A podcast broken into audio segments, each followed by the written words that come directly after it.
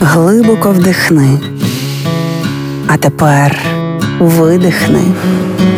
Ти знаєш, що ти відчуваєш, а ми знаємо, чому. Програма є мозок. Другий сезон. Поради від психологів, як не зламати мозок об війну. Проєкт створено за підтримки програми партнерства у галузі масмедіа в Україні UMPP.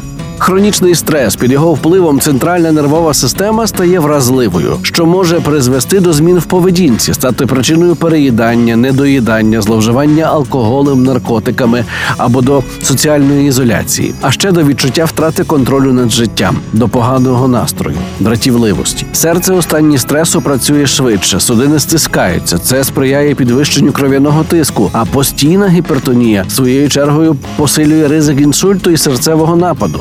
М'язи не можуть повернутися у спокійний стан. Хронічний стрес тримає їх у постійній напрузі. Це викликає боліві відчуття по всьому тілу. Печінка в стресі виробляє додатковий цукор, глюкозу, щоб забезпечити нас енергією. Але якщо цей стан перетікає в хронічний, організм може не впоратися з підвищеним рівнем глюкози, що збільшує ризик розвитку діабету другого типу. Занижене кровопостачання травної системи впливає на те, що їжа рухається травною системою по-іншому, залежно від особливостей організму, наслідками бувають діарея, закрепи, нудота, блювота, болі в животі. А ще стрес стимулює імунну систему.